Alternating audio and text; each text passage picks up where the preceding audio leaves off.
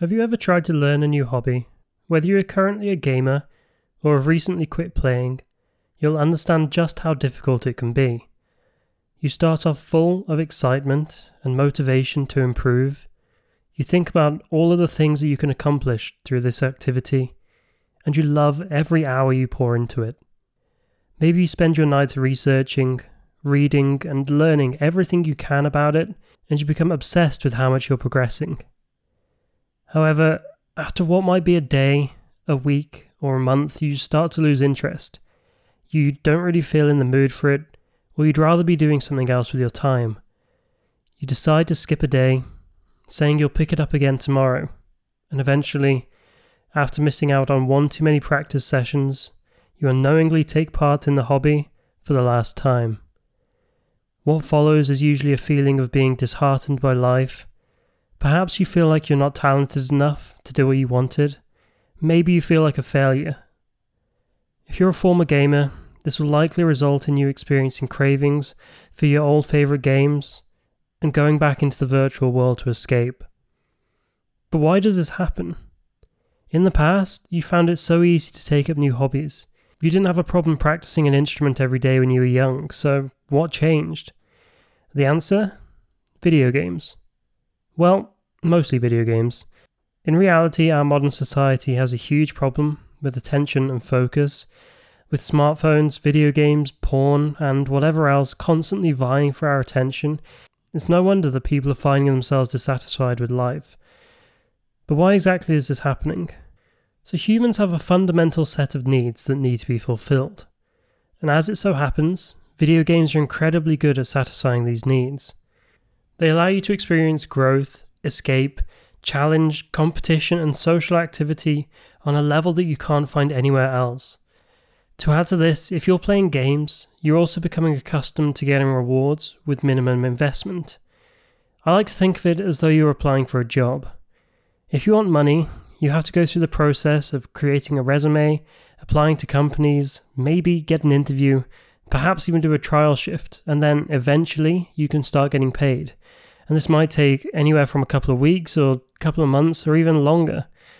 However, when you turn on a video game, within an hour you'll be rewarded and can make considerable progress. Some games even reward you for simply logging on every single day and not actually doing anything. When you can pick up a game and be proficient in a matter of minutes or hours, your brain expects the same thing to happen with new skills. No one can pick up a guitar and master it in a week but that's not what your brain is thinking. The only thing your brain is focused on is survival and pleasure with as little effort as possible. It's always going to choose the path of least resistance. What do you think your brain will find more enjoyable? Spending 10 hours playing the guitar to learn one song, or beating an entire game's campaign? Of course, it's going to choose the game. You've become so accustomed to the level of stimulation that gaming provides that when you try to do anything else, you're going to get pulled back to the easiest and most comfortable form of pleasure. This is why extended periods of gaming, for years on end, is so problematic. You're dissatisfied with your life, so you decide to change. However, once you try to do something different, your brain does everything it can to take you back to video games. So, how do we go about dealing with this? How can we begin to enjoy learning again and really start taking our lives to another level? Going forward, if you're really committed to making a change, it's important to understand the difference between learning a new hobby and discovering a new passion. When you can shift your underlying thoughts to focus on the process, to focus on enjoying something, you're going to get much better results. You need to do something for the sole purpose of learning and to improve as opposed to thinking of hobbies as a way to fill up your free time, which you'll have a lot of if you've just quit gaming.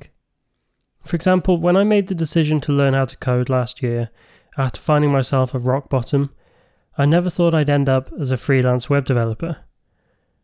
I don't do that anymore, obviously, I'm working with game quitters, but all I knew was that I wanted to learn something, and coding seemed like a good fit. I had a background in physics and maths, I loved computers, I was good at design, and I had a lot of free time while I was working my restaurant job. I went through some free online courses, which made it easy to track my progress, and I just learned some new things for an hour or so every day, or almost every day anyway.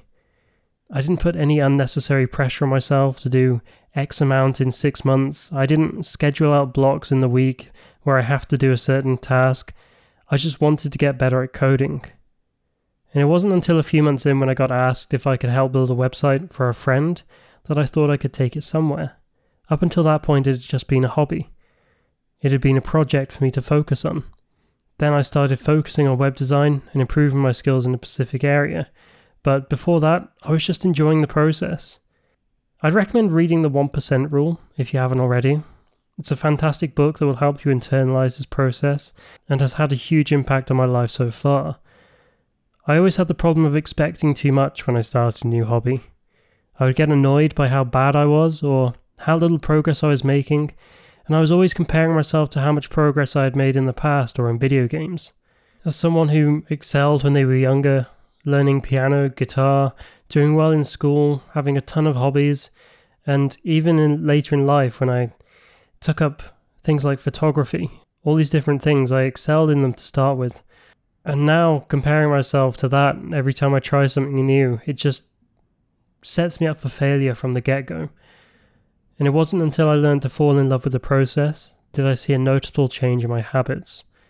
It's not going to be easy, but it's definitely going to be worth it. I can 100% guarantee it. Now, it's been a pretty short episode, but expect to see more content in the near future about the differences between passions, activities, hobbies, how to set goals, and all that good stuff. But as always, thanks for listening. I'll put a link to the Game Quitters hobby tool in the show notes, so make sure to check that out if you're looking for inspiration. And don't forget to subscribe to the podcast so you don't miss out on all this non gaming goodness. And I'll see you in the next episode. Peace.